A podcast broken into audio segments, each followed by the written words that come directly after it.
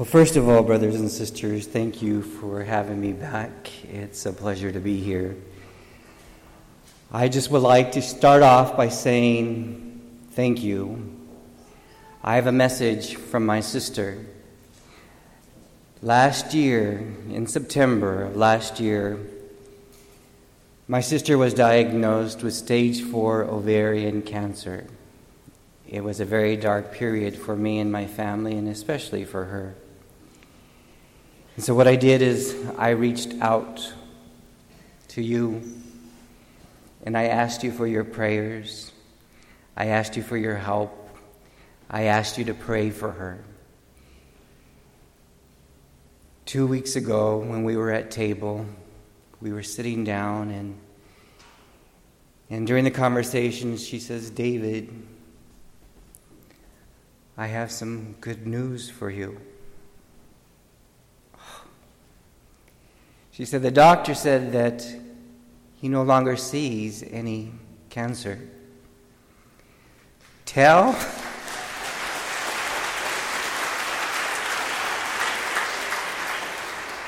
Tell your community, thank you from the bottom of my heart. So, everyone, thank you for your prayers. Thank you for your support. Thank you for being there for me when I reached out to you as a deacon. My first month, it was a very hard time for me. I shared with you my pain, I shared with you my concerns, I shared with you what it means to trust. And that's what I had to learn to do. And when you do that, and it's hard for me to say this at my age, I had to grow up. I thought I was all grown up at 54.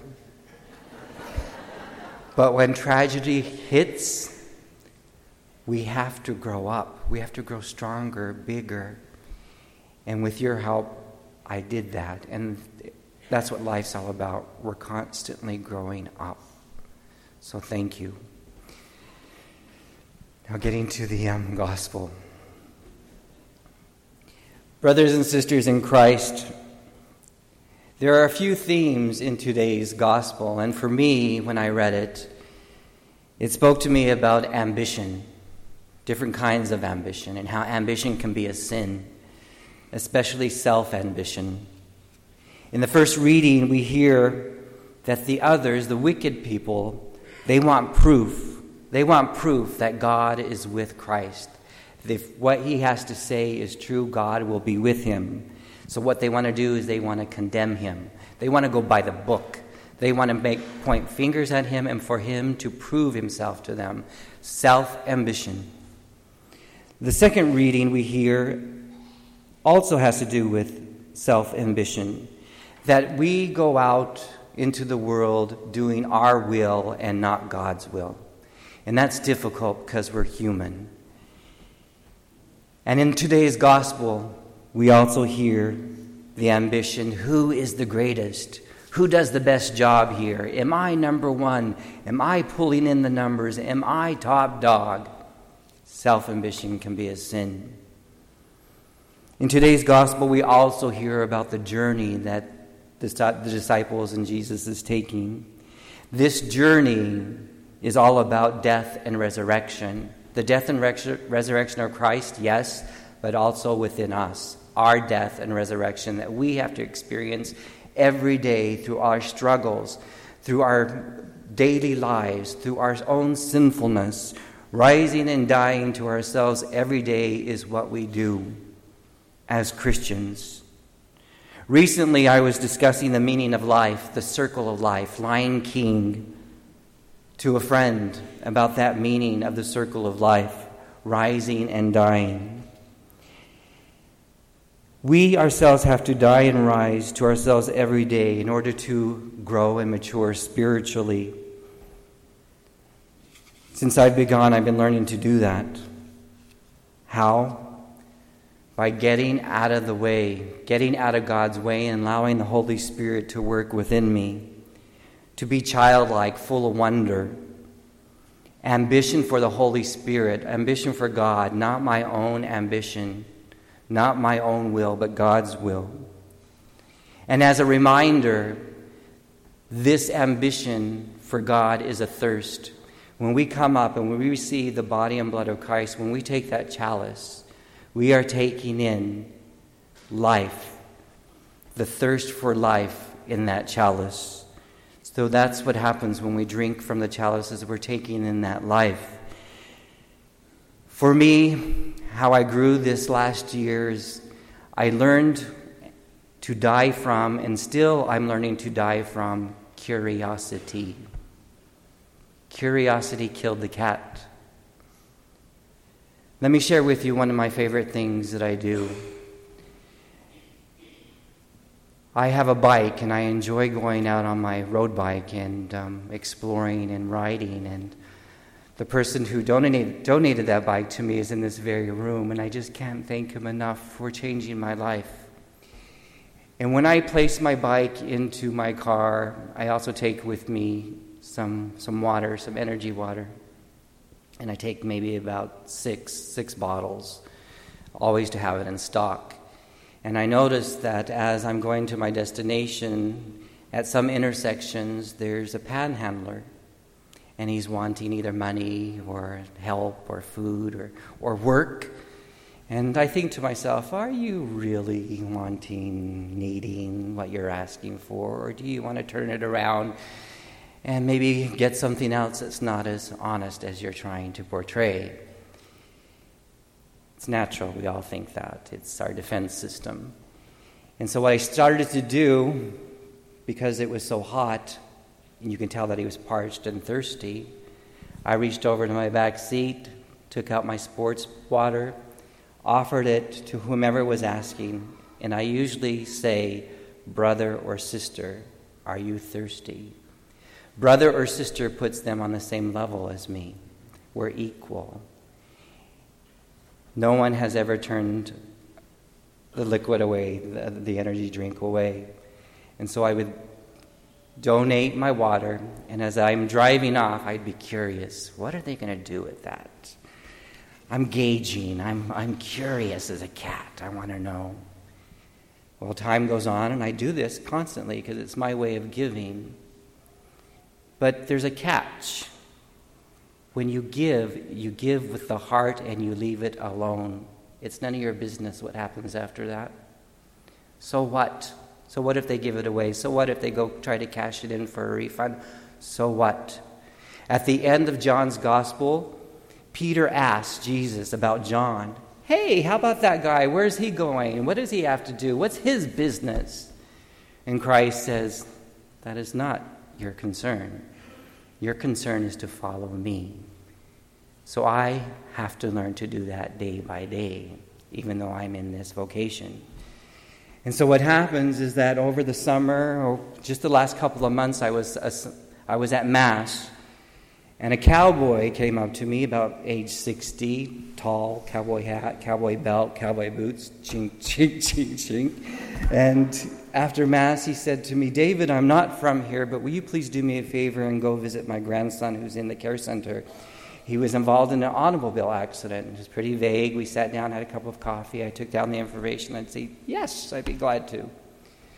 Long story short, I go to the care center, and we'll call the young man David, just to be safe, not to give away names. And, and I walk into David's room, and I forget that I'm in my clergy. I'm in my black shirt and my collar. And if someone's not expecting me and I walk in, they're like, they're, they're like, what's going on? Why are you here? and so the young man's maybe about 22 and he's clutched to his um, to the side of his bed and I, I I explained myself right away. I'm sorry, your, your grandfather asked that I come give you a blessing. And you know how in animation, in the cartoons, how the big eyes, when they're curious and scared, oh, they became relaxed and he became comfortable, and his whole body relaxed after he knew the reason why I was there. And so we started to talk, and I asked him, I says, Your grandfather asked me to come here and give you a blessing. Is that okay? He said, Sure, that's okay. And so I gave him his blessing. And as I was giving his blessing, I didn't ask God to heal him physically, I didn't ask God to heal him for something that could be healed. I asked God to heal his spirit, to heal the inside of him so he can soldier on with whatever he has that's keeping him here in, in the care center. And then, as I was doing this, and as I finished up the prayer, gave him the sign of the cross, I thought to myself, why didn't I pray for something specifically other than his spirit? And so I asked him, I said, What happened in the accident? And he said to me, This is what happened. And he pulled back the blanket, and he was missing a limb. I understood that I was prompted to pray for his spirit rather than for that limb to come back, rather than a physical healing. I was prompted, I got out of God's way. My, my ambition was to follow the Holy Spirit's guide. And I was just taken because his spirit was lifted. He was feeling better and he asked me to come back. So every week after that, I kept coming back. And um, eventually, on the third week, I asked him, I says, David, what exactly happened? Can you share with me the situation? And so he showed me a few pictures of the accident taken from one of the street cameras. And, um, and he says, Here's also an article on what happened. So I sat down and I started to read. And the headline starts out Panhandler hit by automobile. Remember my curiosity? What happens with my drink after I give it away? God was saying to me, This is what happens. It was painful. Christ, God, was teaching me that when I give, let it go. Don't be curious to what happens after that because you're giving from your heart. Give from the heart. So I had to die from curiosity. Curiosity killed the cat. And David, he's a young man about 22. We don't have very much in common. I'm 54. I think I'm just slightly older than Father Gary, but he likes to hear that. So, um, and so we don't have much in common, and it's hard to pull up conversation with him. And um, I finally said to him, I said, David, you'll have to excuse me if I'm not too talkative, but um, I just enjoy being in your presence. I just enjoy sitting here with you. And he says, Yeah, me too. Because he needs company.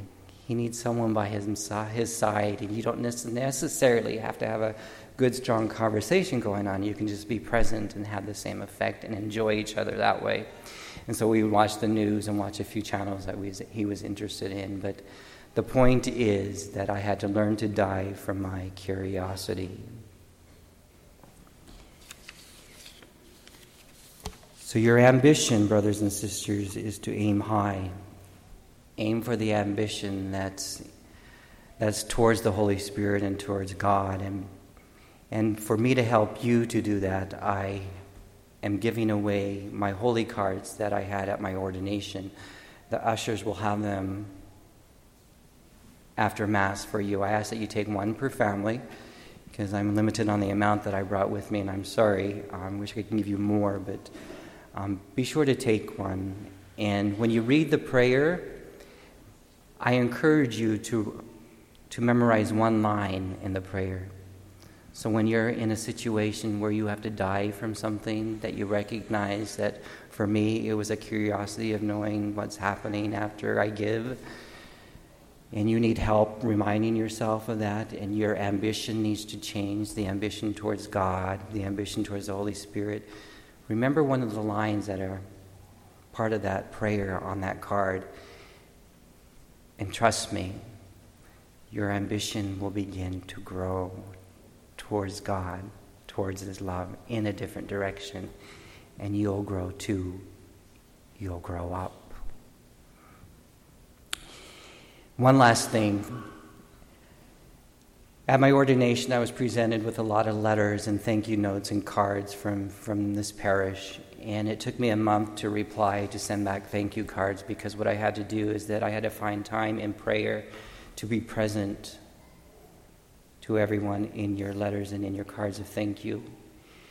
And it got so busy after ordination, it took four weeks to find the time to sit down, pray, and then have all your gifts in front of me and open them slowly. So when I read them, I could see your face, I could feel your essence, I could hear you in prayer for me. And it was overwhelming and it was memorable. And out of all the cards, all of them were inspirational. Most of them had readings from the Bible, but there's one that particularly stood out for me that explained and mirrored my experience here at St. Edward's, and I'd like to read it to you. And I'll close with this, um, with this card that I read.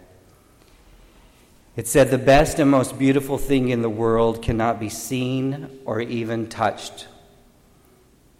They must be felt with the heart. The author, Helen Keller one of us, one of us who suffers, one of us who struggles, and all of us as Christians who learn to overcome by growing up.